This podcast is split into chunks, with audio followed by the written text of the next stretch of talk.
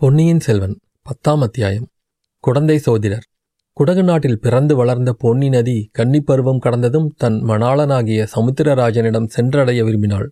காடும் மேடும் கடந்து பாறைகளையும் பள்ளங்களையும் தாண்டிக் கொண்டு விரைந்து சென்றாள். சமுத்திரராஜனை நெருங்க நெருங்க நாயகனை காணப்போகிறோம் என்ற குதூகலத்தினால் அவள் உள்ளம் விம்மி உடல் பூரித்தது. இன்னும் சற்று தூரம் சென்றாள்.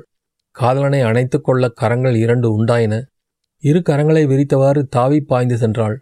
ஆனால் உள்ளத்தில் பொங்கிய ஆர்வ மிகுதிக்கு இரு கரங்கள் போதுமென்று தோன்றவில்லை. அவளுடைய ஆசை கரங்கள் பத்து இருபது நூறு என்று வளர்ந்தன. அவ்வளவு கரங்களையும் அவளுடன் நீட்டிக்கொண்டு சமுத்திரராஜனை அணுகினாள். இவ்விதம் ஆசை கணவனை அடைவதற்குச் சென்ற மணப்பெண்ணுக்கு சோழ நாட்டு செவிலித்தாய்மார் செய்த அலங்காரங்கள் தான் என்ன? அடடா எத்தனை அழகிய பச்சை புடவைகளை உடுத்தினார்கள்? எப்படியெல்லாம் வண்ண மலர்களைச் சூட்டினார்கள்? எவ்விதமெல்லாம் பரிமள சுகந்தங்களை தூவினார்கள்? ஆஹா. இரு கரையிலும் வளர்ந்திருந்த புன்னை மரங்களும் கடம்ப மரங்களும் இரத்தின பூக்களையும் வாரிச் சொரிந்த அருமையை எவ்விதம் வர்ணிப்பது? தேவர்கள் பொழியும் பூமாரியும் இதற்கு இணையாகுமா? பொன்னி நதியே உன்னை பார்த்து களிப்படையாத கன்னிப்பெண் யார்தான் இருக்க முடியும்? உன் மணக்கோல ஆடை அலங்காரங்களைக் கண்டு உள்ளம் பொங்காத மங்கை யார் இருக்க முடியும்? கல்யாண பெண்ணைச் சுற்றி ஊரிலுள்ள கன்னிப் பெண்கள் எல்லோரும் சூழ்ந்து கொள்வது போல் உன்னை நாடி பெண்கள் வந்து கூடுவதும் இயற்கையே அல்லவா? பொன்னி தன் மணாளனை தழுவிக்கொள்ள ஆசையுடன் நீட்டும் பொற்கரங்களில் ஒன்றுக்குத்தான் அரிசிலாறு என்று பெயர். காவேரிக்கு தென்புறத்தில் மிக நெருக்கத்தில் அரிசிலாறு என்னும் அழகிய நதி அமைந்திருக்கிறது. அப்படி ஒரு நதி இருப்பது சற்று தூரத்தில் இருந்து வருகிறவர்களுக்கு சொல்லித்தான் தெரிய வேண்டும். இருபுறமும் அடர்த்தியாக வளர்ந்திருக்கும் இனிய பசுமரங்கள் அப்படி அந்நதியை மறைத்து விடுகின்றன. பிறந்தது முதல் அந்த புறத்தை விட்டு வெளியேறி அறியாத அரசகுல கன்னி என்றே அரிசிலாற்றை சொல்லலாம். அந்த கன்னி நதியின் அழகுக்கு இந்த உலகில் உவமையே கிடையாது. நல்லது. அந்தப்புறம் என்னும் எண்ணத்தை மறந்துவிட்டு நேயர்கள் நம்முடன் அரிசிலாற்றை நெருங்கி வருவார்களாக. சோலையாக நெருங்கி வளர்ந்திருந்த மரங்களுக்கிடையே புகுந்து வருவார்களாக. அடடா இது என்ன அருமையான காட்சி. அழகுக்கு அழகு செய்வது போலும் அமுதத்துக்கு இனிப்பு ஊட்டுவது போலும் அல்லவா இருக்கிறது? சித்திர விசித்திரமாகச் செய்த அன்ன வடிவமான வண்ணப்படகில் வீற்றிருக்கும் இந்த வனிதாமணிகள் யார்? அவர்களில் நடுநாயகமாக நட்சத்திரங்களுக்கிடையில் பூரண சந்திரனைப் போல் ஏழு உலகங்களையும் ஆளப் பிறந்த சக்கரவர்த்தினியைப் போல் காந்தியுடன் விளங்கும் இந்த நாரீமணி யார் அவளுக்கு அருகில் கையில் வீணையுடன் வீற்றிருக்கும் சாந்த சுந்தரியார் இனிய குரல்களில் இசை பாடி நதி வெள்ளத்துடன் கீத வெள்ளமும் கலந்து பெருகச் செய்து கொண்டு வரும் இந்த கந்தர்வ பெண்கள் யார்? அவர்களில் ஒருத்தி மீனலோசனி இன்னொருத்தி நீலலோசனி ஒருத்தி தாமரை முகத்தாள் இன்னொருத்தி கமல இதழ் நயனத்தாள். ஆஹா! வீணையை மீட்டுகிறாளே. அவளுடைய காந்தளை ஒத்த விரல்கள் வீணை தந்திகளில் அங்குமிங்கும் சஞ்சரிக்கும் அழகை பார்த்து கொண்டே இருக்கலாம். அவர்கள் இசைக்கும் கீதத்தின் இனிமையைத்தான் என்னவென்று சொல்வது? அதை கேட்பதற்காக நதியின் வெள்ளம் கூட அல்லவா தன் ஓசையை நிறுத்தியிருக்கிறது?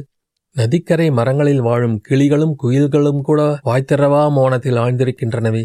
மனிதர்களாய் பிறந்தவர்கள் கேட்கும் செவி படைத்த பாக்கியசாலிகள் அந்த அமுது கானத்தை கேட்டு பரவசம் அடைவதில் வியப்பு என்ன? படகில் வரும் அப்பெண்கள் என்ன பாடுகிறார்கள் கேட்கலாம். மருங்கு வண்டு சிறந்து ஆர்ப்ப மணிப்பூ ஆடை அது போர்த்து கருங்கயற்கண் விழித்து ஒல்கி நடந்தாய் வாழி காவேரி. கருங்கயற்கண் விழித்து ஒல்கி நடந்த எல்லாம் நின் கணவன் திருந்து செங்கோல் வளையாமை அறிந்தேன் வாழி காவேரி. பூவர் சோலை மயிலாட புரிந்து குயில்கள் இசைப்பாட காமர் மாலை அருகசையர் நடந்தாய் வாழி காவேரி. காமர் மாலை அருகசைய நடந்தவெல்லாம் நின் கணவன் நாமவேலின் திறங்கண்டே அறிந்தேன் வாழி காவேரி. இந்த அமுத தமிழ் பாடல்களை எங்கேயோ கேட்டிருக்கிறோமல்லவா? ஆம் சிலப்பதிகாரத்தில் உள்ள வரிப்பாடல்கள் இவை. எனினும் இந்த பெண்கள் பாடும்போது முன் எப்போதும் இல்லாத வனப்பும் கவர்ச்சியும் பெற்று விளங்குகின்றன. இவர்கள் பொன்னி நதியின் அருமை தோழிகள் போலும் அதனாலே தான் இவ்வளவு பரவசமாக உணர்ச்சி ததும்ப பாடுகிறார்கள். அடடா பாடலும் பண்ணும் பாவமும் எப்படி கலந்து இழைந்து குழைந்து இவர்களுடைய குரலிலிருந்து அமுத வெள்ளமாக பொழிகின்றன?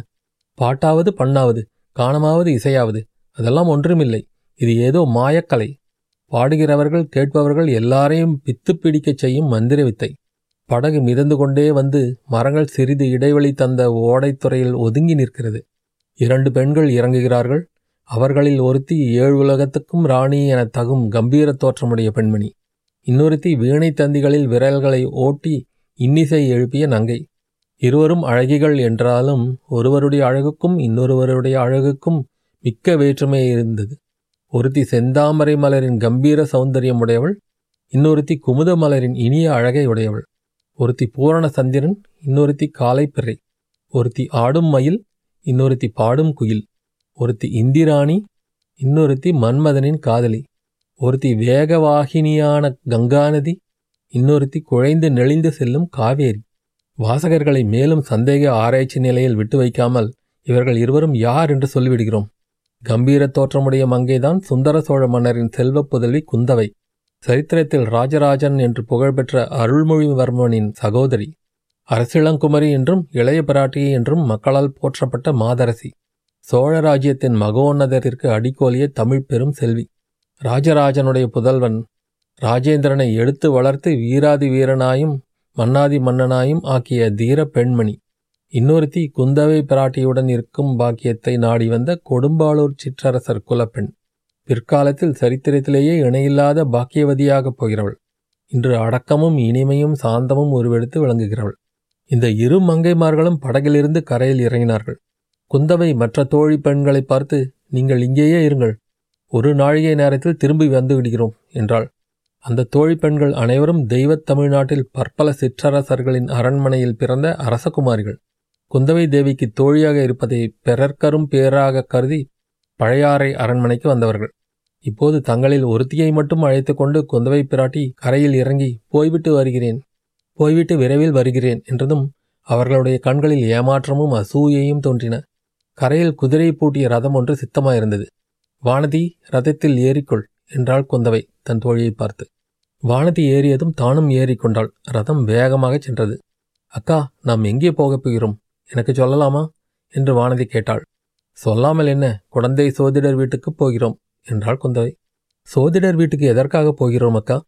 என்னத்தை பற்றி கேட்பதற்காக? வேறு எதற்கு உன்னை பற்றி கேட்பதற்காகத்தான்? சில மாத காலமாக நீ இப்படி பிரமை பிடித்தவள் போலும் உடல் மெலிந்தும் வருகிறாயே. உனக்கு எப்போது பிரமை நீங்கி உடம்பு தேரும் என்று கேட்பதற்காகத்தான். அக்கா தங்களுக்கு ரொம்ப புண்ணியம் உண்டு. எனக்கு உடம்புக்கு ஒன்றுமில்லை. என்னை பற்றி கேட்பதற்காக போக வேண்டாம். திரும்பி விடுவோம். இல்லையடி அம்மா இல்லை. உன்னை பற்றி கேட்பதற்காக இல்லை. என்னை பற்றி கேட்பதற்காகத்தான் போகிறேன். தங்களை பற்றி என்ன கேட்டு தெரிந்து கொள்ளப் போகிறீர்கள்? ஜோசியரிடம் கேட்டு என்ன தெரிந்து கொள்ளப் போகிறார்கள்? எனக்கு கல்யாணம் ஆகுமா அல்லது கடைசி வரையில் கன்னி பெண்ணாகவே இருந்து காலம் கழிப்பேனா என்று கேட்கப் போகிறேன். அக்கா இதற்கு ஜோசியரிடம் போய் கேட்பானேன். தங்களுடைய மனதையே அல்லவா கேட்க வேண்டும்? தாங்கள் தலையை அசைக்க வேண்டியதுதான். இமயமலை முதலாவது குமரிமுனை வரையில் உள்ள ஐம்பத்தாறு தேசத்து ராஜாக்களும் போட்டி போட்டுக்கொண்டு ஓடி வரமாட்டார்களா? ஏன் கடல் கடந்த தேசங்களிலிருந்தெல்லாம் கூட வருவார்களே. தங்களை கைப்பிடிக்கும் பேர் எந்த வீர ராஜகுமாரனுக்கு கொடுத்து வைத்திருக்கிறதோ அதை தாங்கள் அல்லவா தீர்மானிக்க வேண்டும்? வானதி நீ சொல்வதெல்லாம் உண்மை என்று வைத்துக்கொண்டாலும் அதற்கு ஒரு தடை இருக்கிறது. எந்த தேசத்து அரசகுமாரனையாவது மனம் புரிந்து கொண்டால் நான் அவனுடைய நாட்டுக்கு போக வேண்டி வருமல்லவா? எனக்கு இந்த பொன்னி நதி பாயும் சோழ நாட்டிலிருந்து வேறொரு நாட்டுக்கு போக பிடிக்கவில்லையடி. வேறு நாட்டுக்கு போவதில்லை என்று நான் சபதம் எடுத்துக்கொண்டிருக்கிறேன் அது ஒரு தடையாகாது. தங்களை மனம் புரிந்து கொள்ளும் எந்த ராஜகுமாரனும் தங்கள் காலில் விழுந்து கிடக்கும் அடிமையாகவே இருப்பான். இங்கேயே இருக்க வேண்டும் என்றாலும் இருந்துவிட்டு போகிறான். ஆஹா எலியை பிடித்து மடியில் வைத்து கட்டிக்கொள்வது போல் வேறு தேசத்து ராஜகுமாரனை நம் ஊரிலேயே கொண்டு வரத்துக்குள்ளவா சொல்கிறாய்? அதனால் என்னென்ன தொல்லைகள் எல்லாம் விளையும் தெரியுமா? எப்படியும் பெண்ணாய் பிறந்தவர்கள் ஒரு நாள் கல்யாணம் செய்து கொண்டு தானே தீர வேண்டும்? அப்படி ஒரு சாஸ்திரத்திலும் சொல்லியிருக்கவில்லையடி வானதி. ஔவையாரை பார் அவள் என்றும் கண்ணி அழியாத கவீஸ்வரியாக பல காலம் ஜீவித்திருக்கவில்லையா? ஔவையார் இளம் பிராயத்திலேயே கடவுளின் வரத்தினால் கிழவியாக போனவள். தாங்கள் அதைப்போல் ஆகவில்லையே. சரி அப்படி கல்யாணம் செய்து கொள்வது என்று புறப்பட்டால் அனாதையான சோழ நாட்டு வீரன் ஒருவனையே நான் மணந்து கொள்வேன். அத்தகையவனுக்கு ராஜ்யம் இராது. என்னை அழைத்து கொண்டு வேறொரு தேசத்துக்கு போக வேண்டும் என்று சொல்ல மாட்டான். இங்கேயே சோழ நாட்டிலேயே இருந்து விடுவான். அக்காவா அப்படியானால் இந்த சோழ நாட்டை விட்டு போக மாட்டீர்களே. ஒரு நாளும் போக மாட்டேன். சொர்க்கலோகத்துக்கு என்னை அரசியாக்குவதாக சொன்னாலும் போக மாட்டேன். இன்றைக்குத்தான் என் மனம் நிம்மதி அடைந்தது. அது என்னடி? நீங்கள் வேறு நாட்டுக்கு போனால் நானும் உங்களோடு வந்தே தீர வேண்டும். உங்களை விட்டு பிரிந்திருக்க என்னால் முடியாது. அதே சமயத்தில் இந்த சோழ வளநாட்டை பிரிந்து போகவும் எனக்கு மனமில்லை. கல்யாணமானால் நீ பிரிந்து போய்த்தானே தீர வேண்டும்? நான் கல்யாணமே செய்து கொள்ளப் போவதில்லை அக்கா. அடியே எனக்கு செய்த உபதேசமெல்லாம் எங்கே போயிற்று? தங்களைப் போலவா நான்? அடிக்கள்ளி எனக்கு எல்லாம் தெரியும். என் கண்ணில் மண்ணை தூவலாம் என்றா பார்க்கிறாய்? உனக்கு சோழ நாட்டின் மீது அபிமானம் ஒன்றும் கிடையாது. நீ ஆசை வைத்திருக்கும் சோழ நாடு வாளும் வேலும் தாங்கி ஈழ நாட்டுக்கு யுத்தம் செய்ய அல்லவா போயிருக்கிறது? உன் அந்தரங்கம் எனக்கு தெரியாது என்றா நினைத்தாய்? அக்கா அக்கா நான் அவ்வளவு மடமதி உடையவளா? சூரியன் எங்கே? காலை பனித்துளி எங்கே? சூரியனுடைய நட்புக்கு பனித்துளி ஆசைப்பட்டால் என்ன பயன்? பனித்துளி சிறியதுதான் சூரியன் பெரியது பிரகாசமானதுதான்.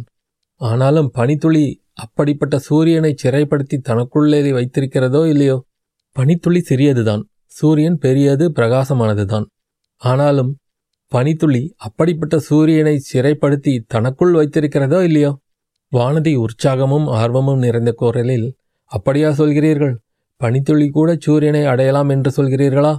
என்றாள். பிறகு திடீரென மனச்சோர்வு வந்துவிட்டது. பனித்துளி ஆசைப்படுகிறது சூரியனையும் சிறைபிடிக்கிறது. ஆனால் பலன் என்ன? சிறிது நேரத்துக்கெல்லாம் சரியான தண்டனை அடைகிறது. வெயிலில் உலர்ந்து இருந்த இடம் தெரியாமல் மறைகிறது. அது தவறு வானதி. பனித்துளியின் ஆசையைக் கண்டு சூரியன் தன்னுடன் பனித்துளியை ஐக்கியப்படுத்திக் கொள்கிறான். தன் ஆசைக்குகந்த பனித்துளி பெண் பிற புருஷர் கண்ணில் படக்கூடாது என்று அவன் எண்ணம். இரவு வந்ததும் மறுபடியும் வெளியே விட்டு விடுகிறான். மறைந்த பனித்துளி மறுபடியும் வந்து உதிக்கிறது அல்லவா? அக்கா இதெல்லாம் என்னை தேற்றுவதற்காக சொல்கிறீர்கள். அப்படியானால் உன் மனதில் ஒரு குறை இருக்கிறது என்று சொல்லு. இத்தனை நாள் இல்லவே இல்லை என்று சாதித்தாயே. அதனால்தான் குழந்தை ஜோசியரிடம் போகிறேன். என் மனதில் குறை இருந்தால் அதை பற்றி கேட்க சோதிடரிடம் போய் என்ன பயன்? என்று கூறி வானதி பெருமூச்சு எறிந்தாள். குழந்தை சோதிடரின் வீடு அந்த நகரின் ஒரு மூலையில் காளி கோவிலுக்கு அருகில் ஒரு தனித்த இடத்தில் இருந்தது. குழந்தை நகருக்குள் புகாமலேயே நகரைச் சுற்றி கொண்டு ரதம் அந்த வீடு சென்று அடைந்தது.